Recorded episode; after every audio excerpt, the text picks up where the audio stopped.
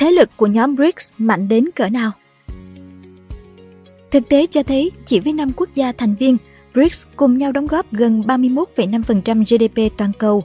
Con số này vượt mặt các nước G7, bao gồm Mỹ, Canada, Anh, Pháp, Italy, Đức và Nhật Bản với 30,7%. BRICS được dự đoán sẽ đóng góp hơn 50% GDP toàn cầu vào năm 2030. Vậy trong tình huống BRICS mở rộng thì vị thế của Mỹ và phương Tây có bị lung lay nghiêm trọng. Và hiện tại thế lực của nhóm BRICS mạnh đến cỡ nào? Hãy cùng Lê Yến tìm hiểu trong video này nhé! Nếu yêu thích video này, bạn hãy tải ứng dụng sách tin gọn để ủng hộ nhóm nhé! Cảm ơn bạn rất nhiều! BRICS là gì? Câu chuyện về BRICS bắt đầu từ một bài báo của chuyên gia kinh tế Jim O'Neill xuất bản tháng 11 năm 2001 trong bối cảnh thế giới đang đối phó với hậu quả từ vụ nổ bong bóng.com và vụ khủng bố ngày 11 tháng 9 năm 2001 tại Mỹ, vị chuyên gia của Goldman Sachs Asset Management đã nêu bật tiềm năng to lớn của nhóm BRIC, bao gồm Brazil, Nga, Ấn Độ và Trung Quốc. Sau này, Nam Phi cũng gia nhập vào năm 2010, tạo nên nhóm BRICS. Ông Jim O'Neill lưu ý rằng tốc độ tăng trưởng GDP của nhóm này có thể sẽ tăng nhanh trong nhiều thập kỷ tiếp theo, trong đó Trung Quốc và Ấn Độ – là hai quốc gia có tốc độ tăng trưởng kinh tế thần tốc và dự đoán đó của ông đã trở thành hiện thực. Theo báo cáo được công bố trên countercurrents.org, trích dẫn dữ liệu từ Acorn Macro Consulting, năm quốc gia BRICS cùng nhau đóng góp gần 31,5% GDP cho toàn cầu. Còn số này vượt mặt các nước G7 bao gồm Mỹ, Canada, Anh, Pháp, Italy, Đức và Nhật Bản với 30,7%. BRICS được dự đoán sẽ đóng góp hơn 50% GDP toàn cầu vào năm 2030. Sự vươn lên của BRICS diễn ra vào thời điểm phương Tây đang phải vật lộn với những đám mây suy thoái, áp lực lạm phát cùng việc tăng lãi suất không ngừng của các ngân hàng trung ương trên thế giới đã tác động mạnh đến phương Tây. Quỹ tiền tệ quốc tế IMF dự báo Vương quốc Anh tăng trưởng âm, Mỹ được kỳ vọng là nền kinh tế hoạt động tốt nhất trong số các quốc gia G7 với mức tăng trưởng dự báo gần 2%. Mặt khác, Ấn Độ và Trung Quốc thuộc BRICS dự kiến sẽ dẫn đầu tăng trưởng toàn cầu trong năm nay. Cả hai nền kinh tế châu Á có thể sẽ đạt mức tăng trưởng từ 5 đến 7% trong năm 2023.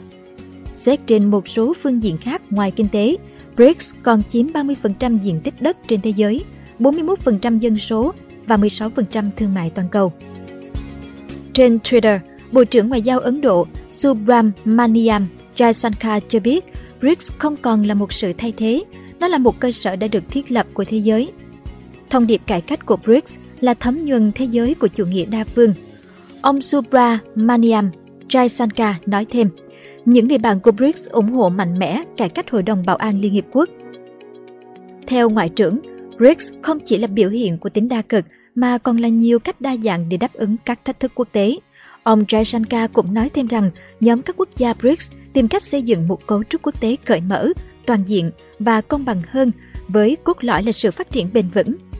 Bên cạnh đó, việc tạo ra các chuỗi cung ứng linh hoạt và đáng tin cậy là trọng tâm để đảm bảo rằng không ai bị bỏ lại phía sau.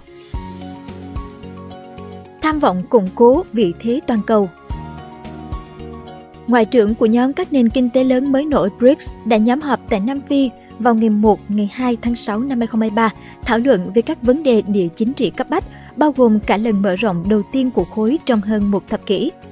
Tại cuộc họp này, Ngoại trưởng Iran, Ả Rập Saudi và các tiểu vương quốc Ả Rập Thống nhất UAE đã cùng tham dự với người đồng cấp Brazil, Nga, Ấn Độ, Trung Quốc và Nam Phi, các thành viên chính thức của BRICS.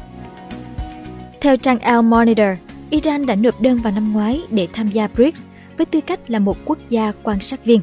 Còn Ả Rập Saudi cũng đang trong tiến trình thảo luận để tham gia ngân hàng cho vay của BRICS Ngân hàng Phát triển mới NDB.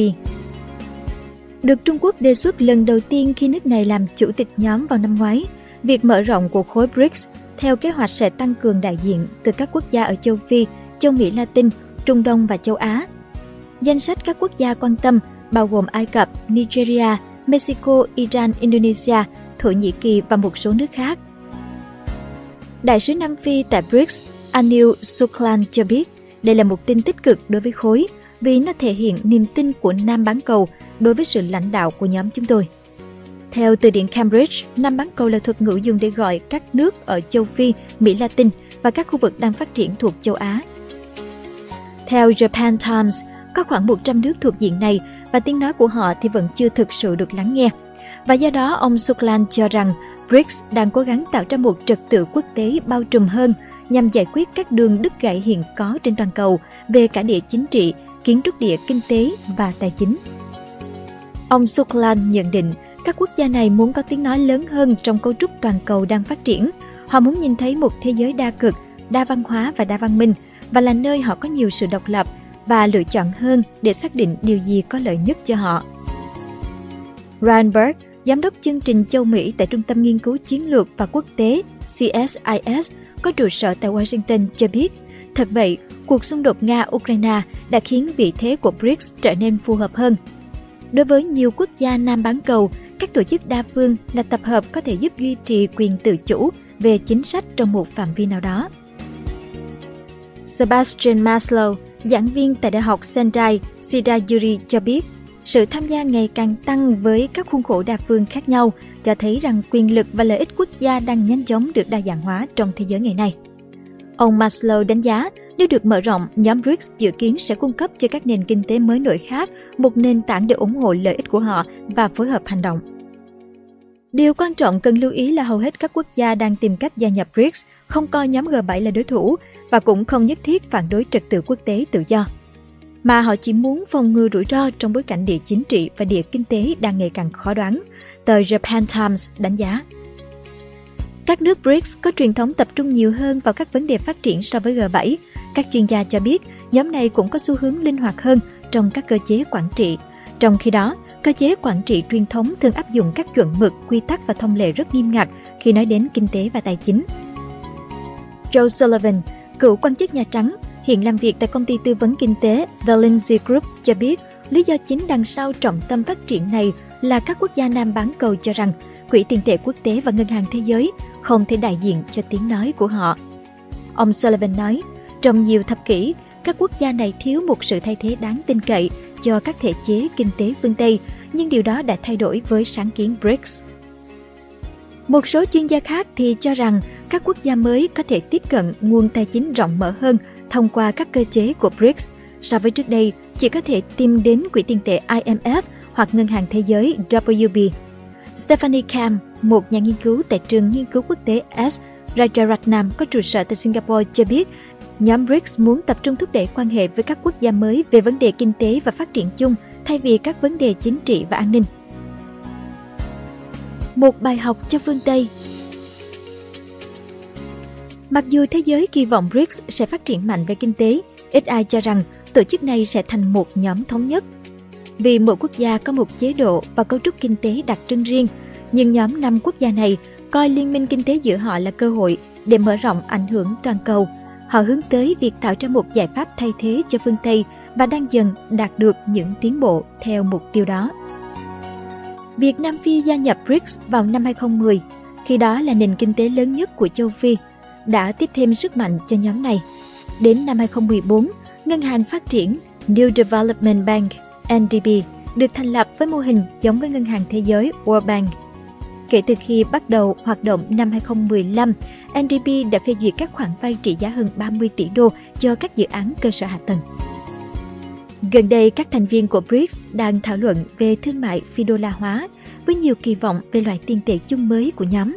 Một số chuyên gia cho rằng loại tiền tệ của BRICS có khả năng xoán ngôi đồng đô la của Mỹ hoặc ít nhất sẽ làm lung lay vị thế đứng đầu của nó. Hơn nữa, BRICS đang là nền tảng hợp tác trong nhiều vấn đề, bao gồm biến đổi khí hậu, quản trị toàn cầu và phát triển. Trên thực tế, hàng chục quốc gia đã bày tỏ mối quan tâm đến việc gia nhập BRICS. Những đề xuất sẽ được thảo luận tại hội nghị thượng đỉnh tháng 8 tới của nhóm ở Nam Phi. Mặc dù khuôn khổ thể chế của BRICS vẫn cần thời gian để phát triển và hoàn thiện, nhưng động lực chính của BRICS và những người ủng hộ nhóm này thì vẫn không đổi. Đó là sự bất bình các nền kinh tế đang phát triển bất bình trước những điều kiện nặng nề mà phương Tây áp lên cho họ. Việc phương Tây chưa cải cách quản trị toàn cầu đang tạo cơ hội cho các giải pháp thay thế hấp dẫn hơn từ BRICS. Mặc dù chặng đường BRICS hiện thực hóa tham vọng của họ thì vẫn còn xa, tuy nhiên sức ảnh hưởng ngày càng gia tăng của nhóm này là một bài học quan trọng đối với phương Tây. Họ sẽ phải thay đổi nếu muốn duy trì trật tự toàn cầu hiện tại. Tuy nhiên, Chính cha đẻ của tên gọi BRICS, Jim O'Neill, đã lên tiếng và cho biết Tôi đã nghe không biết bao nhiêu lần các cuộc tranh luận định giá dầu mỏ bằng loại tiền tệ mới. Đầu tiên là đồng mark Đức, sau đó là đồng Yên, rồi đến đồng euro, nhưng chốt lại vẫn là đồng đô la Mỹ. Điều cuối cùng và quan trọng nhất đối với mọi thành viên của BRICS muốn thách thức đồng đô la Mỹ, họ sẽ phải cho phép khuyến khích người tiết kiệm cũng như nhà đầu tư trong và ngoài nước tự quyết định khi nào nên mua hoặc bán tài sản bằng đồng tiền của họ. Ông Jim O'Neill kết luận, cho đến khi BRICS và nhóm BRICS Plus tiềm năng tìm thấy một giải pháp thay thế đáng tin cậy cho đồng đô la, sự thống lĩnh của đồng bạc xanh là không thể chối cãi. Cảm ơn bạn đã xem video trên kênh Người Thành Công. Đừng quên nhấn nút đăng ký và xem thêm những video mới để ủng hộ nhóm nhé!